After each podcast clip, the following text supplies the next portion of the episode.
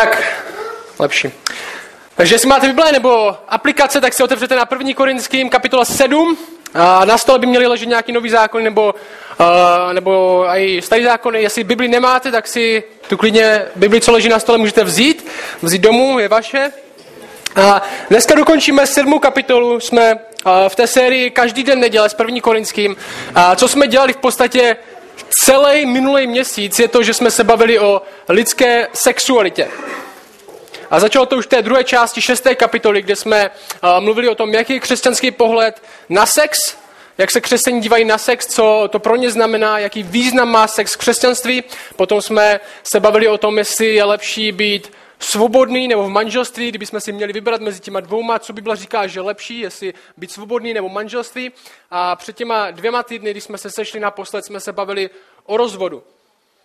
A Tady tyhle věci, lidská sexualita zvlášť, je jedna z největších příležitostí pro křesťany, jak být svědectví lidem okolo. A je to z toho důvodu, protože hlavně v téhle otázce, nejen v téhle otázce, ale hodně v téhle otázce, máme dost rozdílný pohled na to, jak by to mělo být, než kultura kolem nás. Díváme se na to jinak, máme to proto taky vysvětlení a hodně lidí, kteří možná nejsou křesťaní a křesťanství nerozumí, tak je to jedna z prvních věcí, které nechápou, nebo jim to přijde divný, proč křesťaní, proč tak řeší, proč to tak hrotí, proč třeba tak vážně berou chození nebo manželství, proč se tak brzo berou, nebo proč se neberou vůbec, proč jsou tak proti rozvodu. Je to jedna z věcí, které nevěřící moc na křesťanství nechápou. A rychlý skrnutí, o čem jsme se bavili. Bavili jsme se o sexu, Říkali jsme, že sex je daleko hlubší, než si myslíme, že to není jenom naplnění nějaké potřeby, že, jak Pavel říká, jídlo je pro, pro břicho, ale sex není pro co?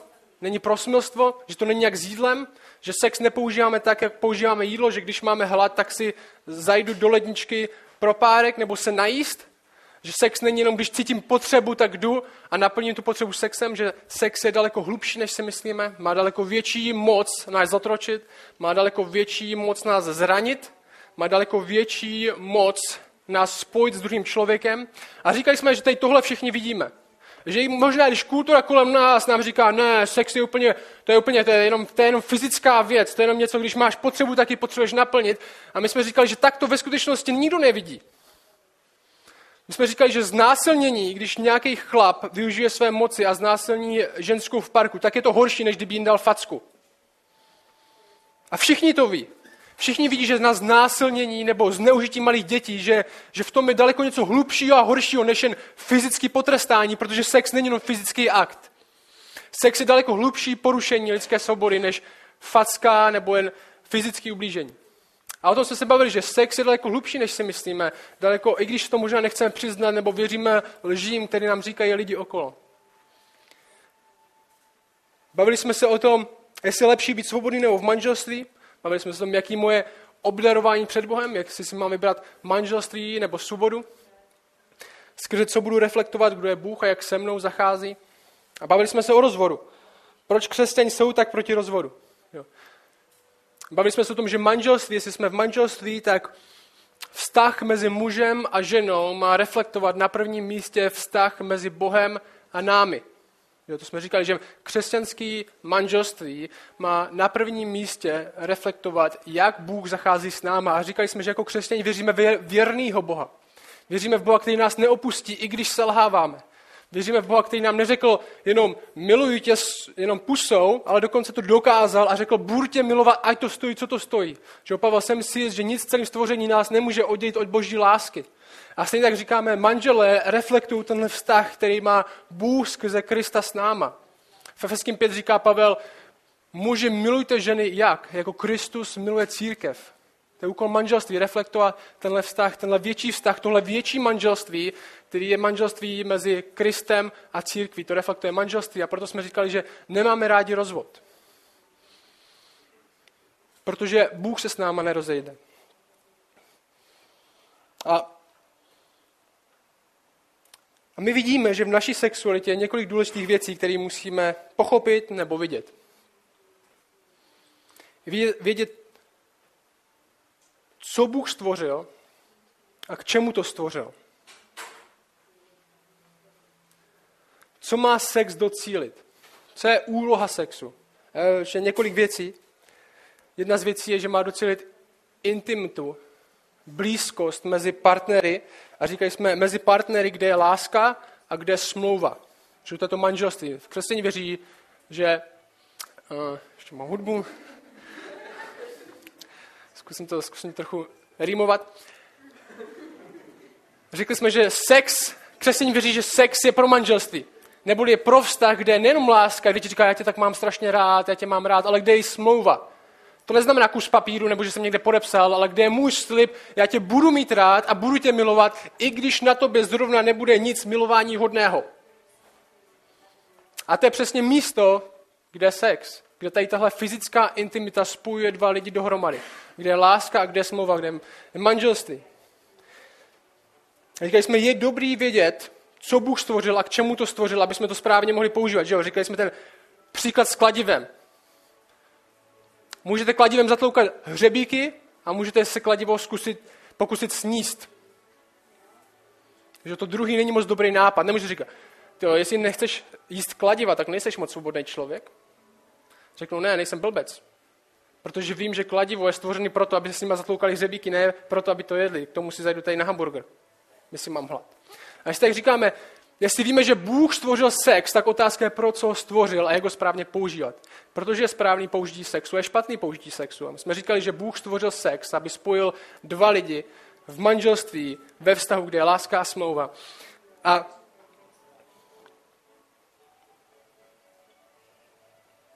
A možná někdo řeknete, tohle je prd platný nevěřícím. Takže tady křesťaní, bavíme se o to, co Bůh stvořil. Proč to stvořil? Jaký smysl toho, jaký tomu dává Bůh? A možná řeknete, tohle je prd platný věřícím a je to pravda. Že my chceme, aby se nevěřící stali věřícíma. Víte, to není náš tajný úkol, to je náš dost veřejný úkol. My chceme, aby lidi uvěřili, aby přijali Krista, aby se stali součástí naší rodiny nebo jakékoliv jiné rodiny, která uctívá Boha. Proč? Protože jich nevíra jim předplatná. Jejich nevíra nevysvětluje, jakou úlohu má, nebo jakou hodnotu má sex. Říká, že žádnou. A pořád jsou jim tak zraňování, tak zotročení. Jejich nevíra jim neříká, že život má nějaký objektivní smysl, proto neví, co dělat, proto přichází deprese, proto si musí vymyslet smysl sami, aby se nezbláznili. My chceme, aby se nevěřící stali věřícími. Protože my tady nedáváme, my tady nemluvíme o manželství a nemluvíme tady o sexu, jen aby jsme si přidali nějakých pár dalších pravidel, aby, aby jsme chodili, chodili kolem a říkali, hej, ty to manželství děláš blbě a ty bys tady, ty, to, tady, ty s tou holkou chodíš a už spolu spíte před svatbou, měli byste, to byste měli přestat, to není úplně morální. My nepotřebujeme změnit morálku šumperku. A jestli tohle je náš cíl, tak to je hodně slabý cíl.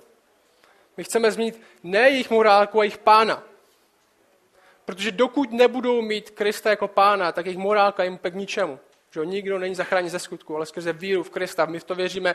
A dokud oni nebudou mít jiného pána, tak měnit morálku nebo to, jak se chovají lidi, kteří ho neznají, je úplně zbytečný. Křesťanství je buď pravda, nebo není. Tak jednoduchý. Křesťanství je buď pravda, nebo není. A jestli je, tak musíme vidět, tak musíme vidět, jak ovlivňuje všechny otázky našeho života, včetně naší sexuality, což je dost velká část našeho života. Proto se ta série jmenuje Každý den neděle, kde se v korinských učíme, jak evangelium, jak to, co Bůh skrze Krista udělal, má dopad na všechny oblasti našeho života. Že minule jsme se bavili, ještě předtím, než jsme se bavili o sexualitě, jaký má dopad na tom, když řešíme nějaký soudní spory, nebo když něco řešíme s našimi bratrama a sestrama. Měli jsme, když se hádáme, když děláme všechno možné, jaký má evangelium dopad na každý den našeho života. Protože nechceme být křesťaní, kteří jsou křesťaní jenom jeden den za týden. Nechceme být křesťaní, kteří jsou křesťaní jenom když přijdou v neděli do kostela. A tváří se, jak jsou moc duchovní a jdou zase a ten týden zase žijou úplně vši, jako všichni ostatní. My chceme, aby jestli křesťanství pravda, tak chceme, aby ovlivnilo každý den, nejen neděli. Aby jsme žili, jako kdyby každý den byla neděle. Proto se tak jmenuje. A ta poslední věc, kterou probereme dnes, kterou se Pavel zabývá v téhle 7. kapitole a kterou jsme ještě neprobrali, je vztah věřícího a nevěřícího. Vztah věřícího a nevěřícího. Něco, co do nějaké míry bylo unikátní tady pro tuhle první generaci křesťanů v tom prvním století, kterým Pavel píše. A A my se dozvídáme, že tady tahle generace těch křesťanů, těch křesťanů, kteří žili v tom Korintu, což jsme říkali už několikrát, Las Vegas prvního století, je to, když jste chtěli si užít, když jste chtěli si jít zapařit, tak jste jeli do Korintu. A oni žili tady v tomhle městě a měli plno otázek. A hodně z jejich otázek, nepřekvapivě, protože žili ve městě, v jakém žili, bylo o sexu a o lidské sexualitě. Že to je ta, o tom mluví Pavel v na začátku sedmým, v sedmé kapitoli, o tom, co jste mi psali. Dvojtečka a teďka říká, já odpovídám na to, co jste mi psali, na otázky, které vy máte. To je to, co on dělá. A jedna z jejich otázek bylo, tyjo, tak co když jsou manželé a najednou z nich někdo uvěřil a ten druhý neuvěřil a nevěřící. To pravděpodobně bylo docela běžná věc v té době, protože byla první generace křesťanů, oni se vzali jako nevěřící a jeden z nich uvěřil. Co teď? A díky tomu máme tady několik hodně divných veršů v Novém zákoně. Takže začneme veršem 12. 7. kapitola, verš 12. Je to po té sekci, kdy Pavel říká svobodným a vdovám pravým, bylo by pro ně dobré, kdyby zůstali jako já, jestliže však se neovládají, jak vstoupit do manželství, nebo ti lepší vstoupit do manželství, než se pájí žádostivostí. Manželům však nařizují ne já, ale pán, aby žena od muže neodcházela. Kdyby však přece odešla, ať zůstává nevdaná, nebo ať se s mužem smíří také muž, ať neopouští ženu. A teďka máme ten verš 12, to je ten kontext. On říká ostatním, a mezi těma ostatníma myslí tady tyhle vztahy, kde je věřící a nevěřící, ostatní pak pravím já, ne pán. Co tím Pavel, to neznamená, že teďka, co přichází, je Pavlův názor, říká, všechno, co jsem vám doteď říkal, říká Bůh, ale teďka, co vám řeknu, říkám já, takže to nemá takovou váhu. To není to, co to znamená. Protože my víme, a minule jsme to dělali, když jsme se bavili o tom rozvodu, že do té chvíle Pavel v podstatě citoval Ježíše z Evangelii. Tohle přesně cituju, co říká Kristus, co už vy víte, protože už to máme napsané, Evangelium Markov, Evangelium církev měla pravděpodobně. Tohle říká pán, to je přímá citace. A co teďka následuje říkám já, necituji pána, ale má to úplně stejnou váhu, jako to předtím. Není to jen můj názor. On říká verš, ten verš 12 a 13, ostatní pán pravím já, ne pán, jestliže má některý bratr nevěřící ženu a ona je ochotná s ním žít, ať ji neopouští. A má některá žena nevěřícího muže a on je ochoten s ní žít, ať svého muže neopouští. Co Pavel tady říká je, lepší zůstat v manželství, než usilovat o rozvod. A tohle byla pravděpodobně otázka několika křesťanů v tom Korintu, se na to ptali Pavla. Jsou to mladí křesťani, neví, jak se v plnou věcech zachovat. Jsou to křesťani, kteří nemají nový zákon. A jedna věc, ve které neměli jasno, je následující. Co když jsou dva v manželství a jeden z nich je věřící a jeden z nich je nevěřící? Stane se křesťanem během toho manželství. Měli by se rozejít. Měli by požádat o rozvod. A možná v tom Korintu byla představa, že by měli odejít, že by se měli rozejít, že by neměli spolu být. A Pavlova odpověď je ne. Proč? Protože jsme říkali minule, Bůh nenávidí rozvod. A minule jsme mluvili, že je pro, pro rozvod je jakýsi nějaká, nějaký místo v novém zákoně. Že ne všechen rozvod je vždycky špatně, ale většinou, a v drtivé většině špatně. Ne vždycky. Ale Bůh obecně nenávidí rozvod. Hřích není odpovědí na nešťastnou situaci. A věřící manžel, tady v tomto textu, věřící manžel nebo manželka by stále měla bojovat za věrnost vůči svému manželu nebo manželce. A Pavel pokračuje, co je důležitý. Tohle je celkem pochopitelný. Nebo dá se to pochopit tyhle verše, další jsou trochu horší. Pavel pokračuje jedním z nejdivnějších a možná nejdiskutovanějších veršů v celém Novém zákoně. A já to nechci přeskočit, proto tomu věnujeme speciální čas. Co Pavel říká? Má některá žena nevěřícího muže a, on je ochoten snížit, ať se ho muže neopouští? Čili věřící na té straně by měl všechno dělat pro to, aby to manželství, aby ta věrnost měla být zachována. A verš 14 říká, 14, 14. Neboť nevěřící muž je posvěcen ve své ženě a nevěřící žena je posvěcena ve svém muži. Vždyť jinak by vaše děti byly nečisté, avšak nyní jsou svaté. Co to znamená? V tomhle verši je jednoduchý se ztratit a začít vymýšlet různé teorie, co to znamená. A já vám dám tu nejpravděpodobnější, co tím Pavel myslí. A je plno lidí, kteří jsou dobří křesťani, jsou dobří teologové, jsou dobře vykládají Bibli a mají na, ten, na tyhle verše trochu rozdílný názory. Ale je jeden názor, který je nejpravděpodobnější a sdělí ho nejvíc lidí. První korinským, jak jsem říkal, a zvlášť ta sedmá kapitola tady, je odpověď. Je odpověď.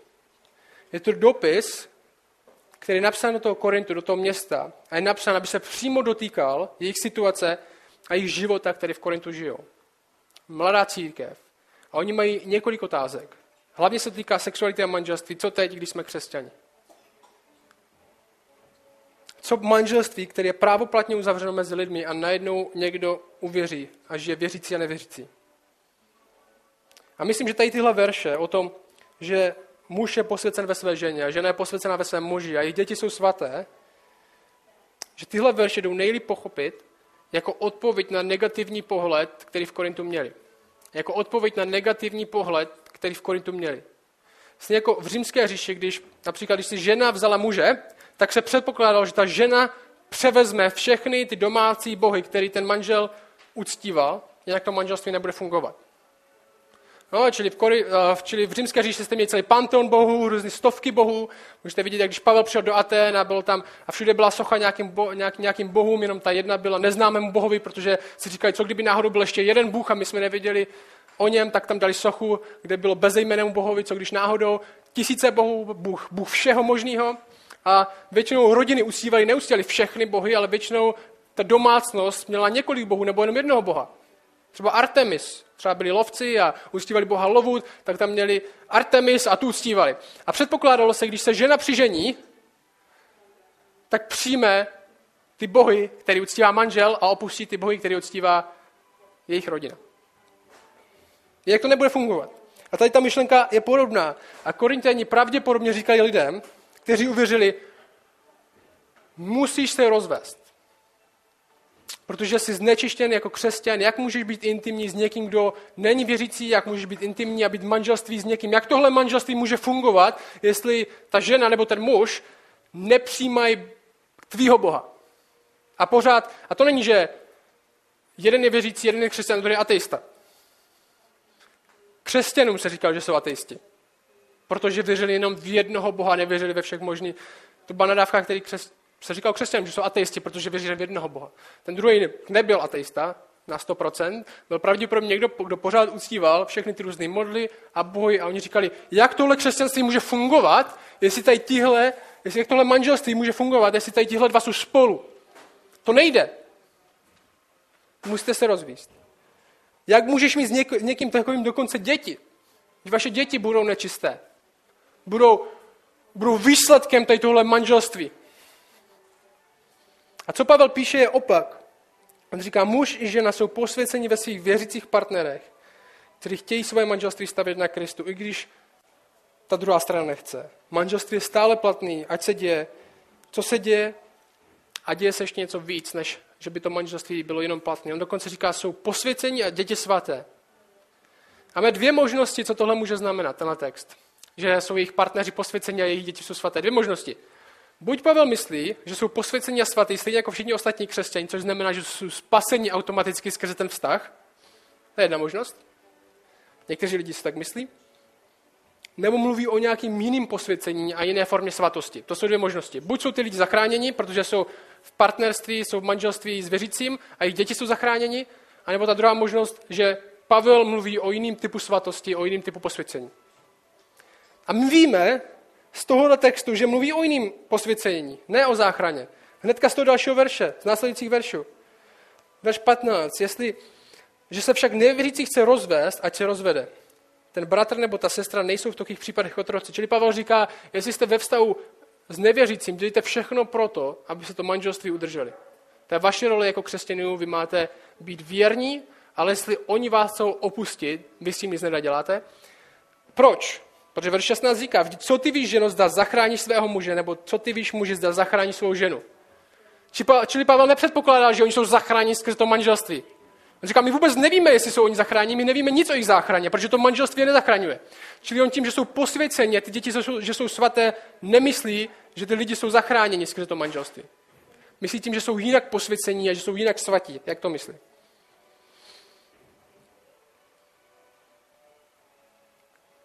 Jestli jsou manželé a manželky posvěceny a děti svaté, neboli to slovo svatý znamená taky oddělený, ten význam toho slova svatý není, není, že najednou jim naroste svatozář a mají sochu v kostele. To není význam toho slova. Význam slova svatý znamená oddělený pro něco. Jestli jsou posvěcení a svatý, tak otázka je, pro co jsou oddělení, pro co jsou svatí, pro co jsou posvěcení. A mé odpověď je tahle. Manželé a manželky věřících křesťanů, i když jsou nevěřící, i jejich děti, jsou oddělení, posvěcení svatý pro slyšení evangelia a společenství církve. církve. To má Pavel na mysli. Partneři věřících a zvláště děti mají speciální místo a pozici, ve kterým by se měli střetnout s evangeliem daleko intenzivněji než jiní lidé a mají svoje místo v církvi. To je to, co Pavel myslí, když říká, hej, tady tyhle lidi, vy je přijměte do společenství. Jejich děti nejsou nečistý, ale svatý. Mají svoje místo v církvi mají své místo ve společenství, když možná nejsou věřící. Protože žijí s křesťanem, který by měl žít křesťanství, jak v tom, co říká, tak v tom, jak se chová. Proto například 1. Petrova 3 říká ženám, kteří mají nevěřícího muže, nebo mají muže, kteří nejsou poslušní slova tohle proto je 1. Petrova 3, říká, stejně se i vy, ženy, podřizujte svým mužům, čili buďte věrní v tom manželství, pořád se chovejte jako křesťané, i když jste ve špatném manželství, aby ti, kdo neposlouchají slovo, byli bez slova získání jednání svým žen, až spozdují vaše čisté chování v bázni. To je úloha křesťanů, modelovat to, co křesťanství znamená, jak svým nevěřícím partnerům, tak svým dětem, kteří jsou výsledkem tohle manželství. A stejně tak děti, Pavel říká tohle jako reakci na církev v Korintu. přijmejte tyhle rodiny. Přijmejte tyhle děti. Není to tak, že jejich děti jsou najednou nečistý, protože před Bohem by bylo to manželství nějakým způsobem neplatné. Jejich manželství je platný. A jejich děti jsou jejich děti a vy je přijmejte jako, vy přijímáte děti obou věřících. Oni jsou svatí v tom smyslu, že jsou oddělení pro evangelium a pro společenství, stejně jako ostatní děti věřících. To je ten význam. Jsou součástí viditelné církve, i když možná nemusí být součástí neviditelné církve. Teď, když jsme se dostali přes tyhle verše, tak možná se nabízí otázka, a jak je to s lidma? Protože možná ne úplně hodně lidí z nás má zkušenost s lidma, kteří jsou manželé, jeden z nich je věřící a nevěřící, i když já už jsem dostal několik zpráv na e-mailu lidí, kteří jsou v tomhle stavu a neví, co dělat. Ale možná to není úplně nějaká, nějaká velká otázka tady v tomhle našem společenství.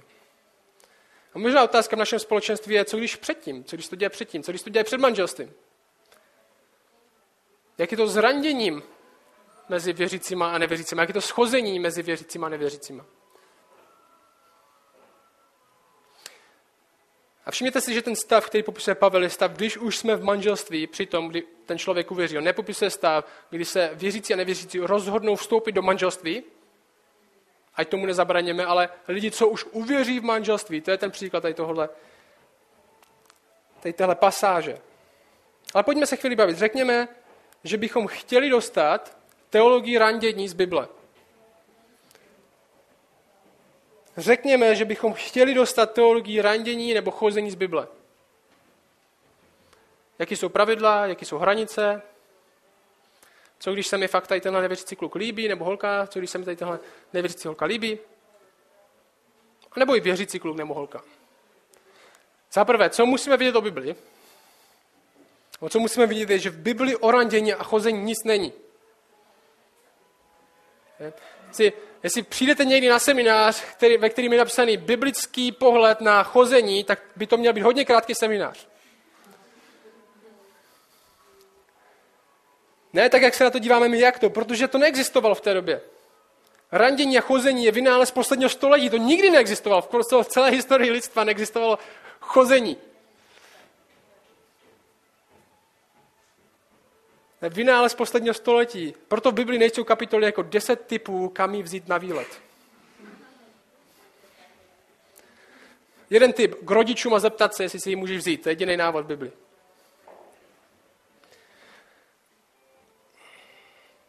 Biblický pohled je následující, ve zkratce. A tohle něco, a možná tohle se týká nás víc.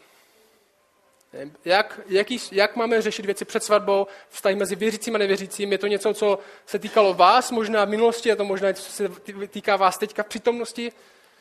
Jsou tady lidi, kteří v tom selhali v minulosti a chtěli by pomoct lidem, kteří v tom selhávají teď. Já jsem jeden z těch lidí, kteří v tom selhal v minulosti. Jsem byl ve vztahu s holkou, která byla nevěřící, přitom když jsem byl věřící. Čili co musíme vidět? Co Bible říká, je, jestli žena a muž chtějí být intimní a použít sexuální a fyzickou intimitu, tak by měli vstoupit do manželství. Do vztahu, kde je láska a smlouva, nebo láska a slib. To je vztah, kde je místo pro sexuální intimitu, kde je láska a slib. A ten argument, nepoužijte ten argument, jestli, nebo jestli jste někdy slyšeli, tyjo, já nepotřebuji papír k tomu, aby mi někdo říkal, že jsem v manželství. To je, to je jenom kus papíru, tak proč ho nevezmeš, ten kus papíru? Když je to taková maličkost, proč, proč ten kus papíru, proč ho nepodepíšeš? Protože se chlapi bojí, protože oni ví, že to není kus papíru. Protože ví, že nejenom mají odpovědnost, kterou předtím neměli, ve které ve skutečnosti slíbí, že s touhle ženou budu celý život, že jí dám polovinu svého majetku. To není kus papíru. Proto se to, proto se to chlapi tak bojí, toho kusu papíru. Možná ostatní jim říká, já nepotřebuji kus papíru, protože jenom to je blbost, jenom něco takového, co někde podepíšu, tak proč to neuděláš? Že sráp. Kde jsme byli? Ah. A to neznamená, že se nemůžou, že kluk a holka se nemůže nějakým způsobem poznávat a jít spolu na kafe nebo něco takového. Ale co je cíl poznávání, intimního poznávání dvou pohlaví mezi sebou? Chození s někým pro zábavu, nebo pro dobrý pocit, nebo dokonce pro sexuální uspokojení a ne manželství je Bibli absolutně cizí. Chození s někým což znamená sdílet s nima intimní momenty. To neznamená kamarádit se, kamarádit se s holkou nebo kamarádit se s klukem, občas prostě uh, si popovídat někde. To tím nemyslím. Víte, víte, víte roz, každý z nás ví rozdíl mezi kamarádstvím a chozením. Okay? Nebudu tady muset vysvětlovat. Chození s někým, kde probíhá intimnost, a jestli tohle chození je pro zábavu, jenom protože se mi to zrovna líbí, nebo protože vyhledávám sexuální naplnění, a nevyhledávám skrz tady tenhle vztah manželství, nebo nezjišťuji, jestli můžu vstoupit do manželství tady s tím člověkem, je Bibli absolutně cizí. Absolutně cizí. Dobře, co ty vztahy mezi věřícíma a nevěřícíma? Mám takovou skvělou práci, že mě lidi platí za věci, které nechcou slyšet. I když Pavel popisuje v Korinském 7 vztah, že máme mít milost s těmi, co s tím nemůžou nic udělat, co už jsou v manželství s někým, kdo věřící není, a měli bychom je přijmout, jejich partnera i jejich děti, tak zároveň hned v téhle kapitole dává nový standard pro manželství a nový příkaz. Je to na konci téhle kapitoly, kde mluví o lidech, kteří znově chcou vstoupit do, do manželství jako křesťané. On tady zvlášť mluví o ženách, kteří jsou vdovy. On říká ve verši 39, můžete tam podívat se mnou, 7.39. Tam říká, žena je vázána zákonem po dobu, kdy žije její muž. Když její muž zemře, je svobodná a může se vdát. Čili máme ženu, která je svobodná a může se vdát. A co říká, co říká Pavel? Může se vdát za koho chce, ale jen v pánu. Ale jen v pánu. Protože to je předpokládaný. Jestli chceš vstoupit do manželství, tak si vem, koho chceš. Ale jen v pánu, jen někoho, kdo patří Kristu. To je standard křesťanského manželství. Protože křesťaní nechodí spolu pro zábavu. Nechodí já nevy, nevyužívám holku tak, jak využívám seriál. Když se dívám na seriál, abych z toho něco dostal, abych z toho dostal nějaké potěšení a tak nevyužívám druhého člověka. Já jednám s druhým člověkem tak, že chci zjistit, kdo může mít, být můj partner na celý život. S někým, ve který bych mohl pěstovat tady ten vztah lásky a smlouvy. Stejně jako Bůh s náma má lásku a zároveň nám dává smlouvu, zároveň nám dává slib.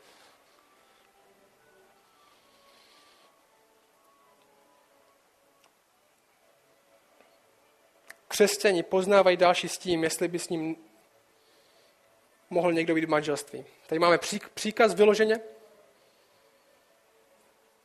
A otázka je proč, jestli Bůh dokáže pracovat i v tom nerovném svazku, který máme tady, jestli Bůh dokáže pracovat i v tom nerovném svazku mezi věřícím a nevěřícím, proč bychom neměli schvalovat lidi, kteří chcou vstoupit do manželství s nevěřícím člověkem?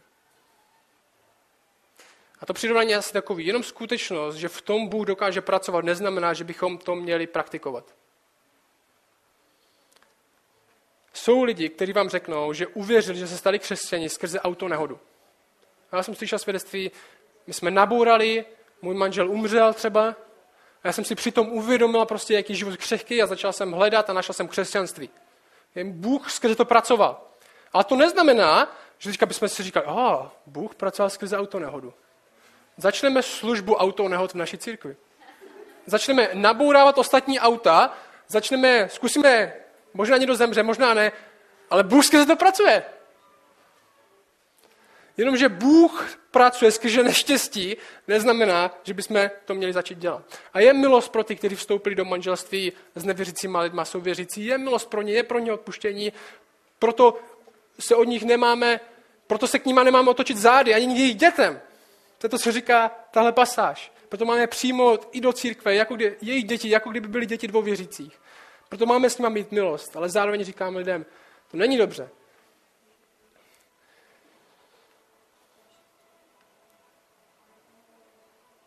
Bůh pracuje, dokáže pracovat i v tomhle nerovném manželství, ale standardy křesťan a křesťan. Chodit a být intimní s někým bez účelu manželství je hřích.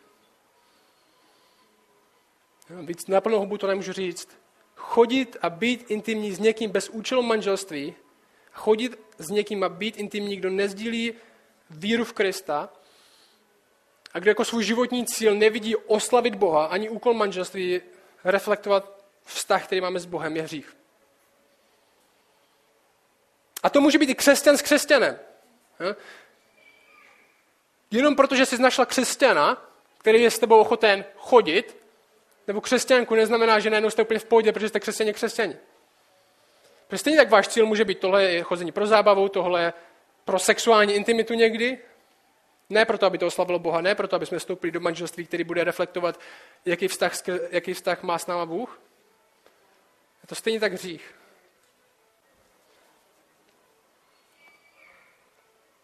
Proč je to hřích? Protože porušuješ biblický příkaz. Že se můžeš vdát oženit jenom v pánu. To je příkaz. A to říkám, možná si říkáte, jo, ten je to moc hrotí. Tak to zkuste vysvětlit jak, ten text. To nejde. A lidi, kteří jsou v tomhle chycení, tak to ví. Lidi, kteří jsou v tomhle chycení, tak to ví. Já jsem v tom byl chycený, taky to jsem viděl. Všichni ti, kteří měli tuhle zkušenost, nebo mají tuhle zkušenost, tak to ví, co ví. Když byli intimní s člověkem, kdo není jejich manžel nebo manželka, kdo nepatří Bohu, tak cítili tíhu toho, co dělají, že to je špatně, jestli jsou křesťani. Viděli, jak je to odvádí od Boha, od společenství. Tady tohle my máme příklad neskutečně mnoho lidí, kteří začali něco s nevěřícími a už jsme nikdy neviděli. Protože to oddaluje od Boha, protože to oddaluje od písma, protože když posloucháme hlas světa, tak nechceme slyšet to, co nám říká Bůh. Protože víme, že to, co nám on říká, je skončí, přestaň, čiň pokání a my to nechceme. Proto já jsem poslouchal v tomhle týdnu svědectví holky, která říkala, já jsem nemohla číst Bibli. Když jsem chodila s nevěřícím, já jsem nemohla číst Bibli. Proč? Protože jsem prostě, já jsem viděla, co Bible říká, že mi říká, že tady to mám, že mám, co mám přestat dělat. Já jsem prostě nechtěl otevřít, protože pokaždé, když jsem to otevřel, tak to na mě řvalo. My, kteří jsme v tom byli chyceni, cítíme vinu. A zvlášť máme výmluvy, jak to ospravedlnit. No, ale možná ta pasáž jde vyložit trochu jinak a v řečtině ve skutečnosti to slovo má... To říkají lidi, kteří v životě nestudovali nic o řečtině, najednou jsou řečtináři. A možná to vysvětlit trochu jinak nejde. Randění, to je první věc, randění s nevěřícím je hřích, chození s nevěřícím je hřích, chození s někým, být intimní s někým, kde cíl není manželství, je hřích. Poslední věc, randění s nevěřícím je hloupost. Chození s nevěřícím hloupost. Moje druhá námitka. Otázka je moje, proč by si chtěl být s někým, jestli teďka si máš šanci vybrat? Proč by si chtěl být s někým, kdo nerozumí té nejhlubší stránce tvého života? Jestli jsi opravdový věřící, jestli tady nepředstíráš, že jsi křesťan, jestli si neděláš, jestli tady na to ostatní nehraješ, jestli jsi opravdový křesťan, proč by si chtěl být s někým, kdo nerozumí té nejhlubší stránce tvého života? Proč by si chtěl být s někým, kdo nikdy pořádně neporozumí tomu, kdo jsi, protože tvrdíš o sobě, že jsi nový člověk, že máš nový srdce, že jsi syn nebo dcera boží, že tvrdíš o sobě, že jsi v Kristu, že máš nový touhy. Proč chceš být s někým, kdo tady tohle nikdy nepochopí a nikdy to s tebou nebude sdílet? Proč by si chtěl být s někým, kdo všechny rozhodnutí, které budete stavět, bude stavět ne na Kristu, ne na tom, co oslaví Boha, ne na tom, co bude pro dobro ostatních, ale bude rozhodnutí stavět na někým jiným. Proč? To je hloupost, absolutní hloupost. Jestli nejsi falešný křesťan, jestli nemáš své křesťanství jen na naděli, když tě vidí ostatní, ale si ho chceš doopravdy žít, proč ho chceš žít s někým, kdo tohle s tebou sdílet nikdy nebude? Pavel jim to píše v dalším dopise, v Korinským 2, to bylo palčivý téma. On jim říká, to je šestá kapitola, on jim říká, nebuďte zapřaženi do cizího jha s nevěřícími. Víte, co je ho? Že je třeba na krávu nebo na to, aby, aby jela. Že je třeba na dva koně, aby jeli stejně. Představte si takovou dřevěnou oprátku, který má třeba dva koně. Ten smysl je, co když dáte ho na krávu a na osla zároveň. No, kráva a os, no, kráva, osel, oba jsou v dřevěném mhu a každý, každý jde jinak, že jo? Protože jsou jiní. Pravděpodobně osel bude mít zlomený vás, tak za 10 sekund. A říká, nebuďte zapřaženi do cizího jaha s nevěřícími. Jeden z vás si zlomí vás. Neboť co má společného spravedlnost s nepravostí, jaké je společenství světla s tmou, jaký je souzuk Krista s Beliálem, ďáblem. Jaký je podíl věřícího s nevěřícím, jaké je spojení svatyně boží s modlami, neboť vy jste svatyně Boha živého, jak řekl Bůh, budu bydlet uprostřed nich a procházet se mezi nimi a budu jich Bohem a oni budou mým lidem. Zkuste tohle jinak řecky přeložit. Náš cíl je sloužit tmě tak, že jí budeme ukázat světlo. Že to je náš cíl. My chceme sloužit nevěřícím, máme rádi nevěřící, máme plno známých, co jsou nevěřící, my chceme jim sloužit, ukázat jim, kde je Bůh, ukázat jim, že jich nevíra je hloupost. Ale nevyhledáváme, nevyhledáváme intimitu nebo hluboký vztah s někým, kdo s námi nezdílí to nejhlubší, co máme. Nevyhledáváme hluboký, ten nejhlubší vztah, co mezi dvěma lidmi jde, co je manželství. Nevyhledáváme nejhlubší vztah s někým, s kým nemůžeme sdílet to nejhlubší, co máme. Je hloupost. Nerandíme, abychom někoho zachránili. Že Pavel se ptá, co ty víš, jestli někoho zachráníš? Odpověď je nevíš. Misijní randění, že jak se tomu říká, neexistuje, ale jak když s ním budu chodit, tak třeba on přijde do kostela a třeba uvěří, nebo on, nikdo jiný se o ně nezajímá, když já se s něho budu zajímat, tak třeba bude začít číst Bibli, já na ně budu tlačit. Misijní randění je hloupost, je to výmluva, omluva za, svůj, za tvůj vlastní hřích. Tak to nefunguje.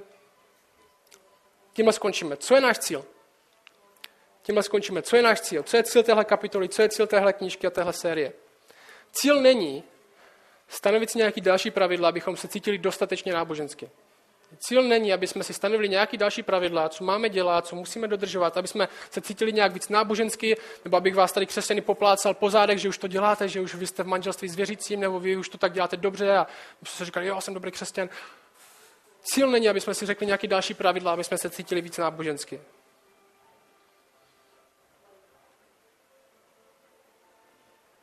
Cíl toho všeho je, abychom reflektovali nový vztah, který máme s Bohem díky Kristu a jeho oběti do všech částí našeho života. Cíl je, aby jsme reflektovali vztah, který máme s Bohem skrze Krista do všech částí našeho života.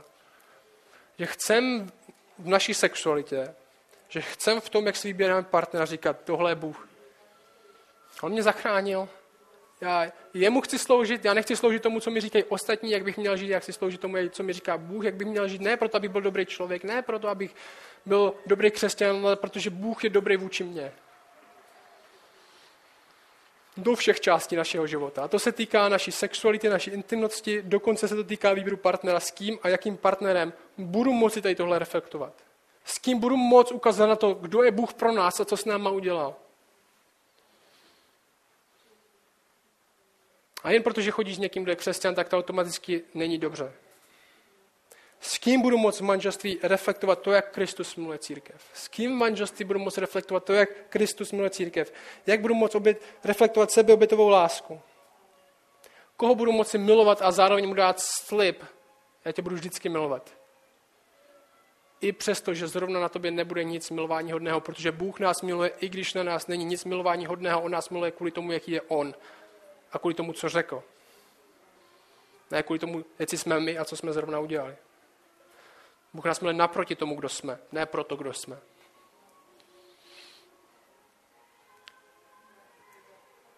Kdo bude můj partner, nejenom na sex, nejenom nějaký koníček, ale zároveň povolání, který nám Bůh dal, přinést evangeliu lidem, kteří ho neznají tak, že budeme mluvit, že otevřeme pusu a tak, že to budeme reflektovat vztahem, který máme mezi sebou.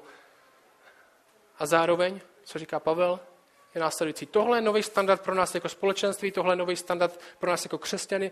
My máme vyhledávat vztahy, máme Máme nechat evangelium zářit do všech míst našeho života a zároveň máme milost s těma, co to pokazili. Zároveň máme milost a štědrost s těma, co to pokazili. Církev se jednoduše může stát místo, kde my si dáme pár pravidel a když je budeme dodržovat, tak se budeme cítit strašně sebespravedliví, budeme si poukazovat na ty, co to nezvládli. A budeme řovat ostuda, ostuda, běžte pryč. Ne. My říkáme, tohle je nový standard toho, jak chceme žít. A zároveň máme štědrost těma, co to pokazili, co jsou v říchu. A nemáme štědrost tak, že jim říkám, hej, všechno to, co děláš, je dobře, všechno, co děláš, ne, říkáme, podívej se na Krista a na to, jaký vztah má s náma, zkus to s náma reflektovat ve svých stazích. Máme štědrost a milost. A ta štědrost a milost se projevuje tak, že neschvalujeme špatné chování, ale že voláme k pokání. Že voláme k pokání, kde pokání není jenom, že řekneme, tak sorry, pokání je změna. Je to, co znamená to slovo je změna, kde se člověk obrátí od starého chování a obrací se k novému. Kde se obrací od toho, co chtělo starý srdce a obrací se k novému, co chce nový srdce. Máme štědrost a milost, co to pokazali a zároveň vytváříme komunitu, novou komunitu, kde naše vztahy, jaký máme mezi sebou, jak jako máme mezi sebou jako lidi, tak hlavně vztahy, o čem je tato kapitola, kteří mají manžele mezi sebou, reflektuje ten největší vztah. Naše manželství reflektuje to největší manželství, které je manželství Krista s církví, který je vztah s Bohem a jeho lidma.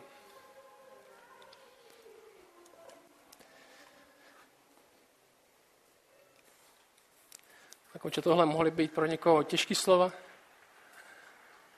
ale pro někoho mohlo dopadnout hluboko a možná nás to konfrontovalo s hříchem, který prožíváme teď, možná s hříchem, který jsme prožívali v minulosti a pořádně jsme z něho nečinili pokání, nebo jsme pořádně nevyhledávali tvoje odpuštění, protože se za něj stydíme a nechceme o něm mluvit. A tě prosím za jednu věc. Nebo za víc věcí, radši. Aby si změnil náš stud, aby si změnil naši vinu a proměnil ji ve svědectví.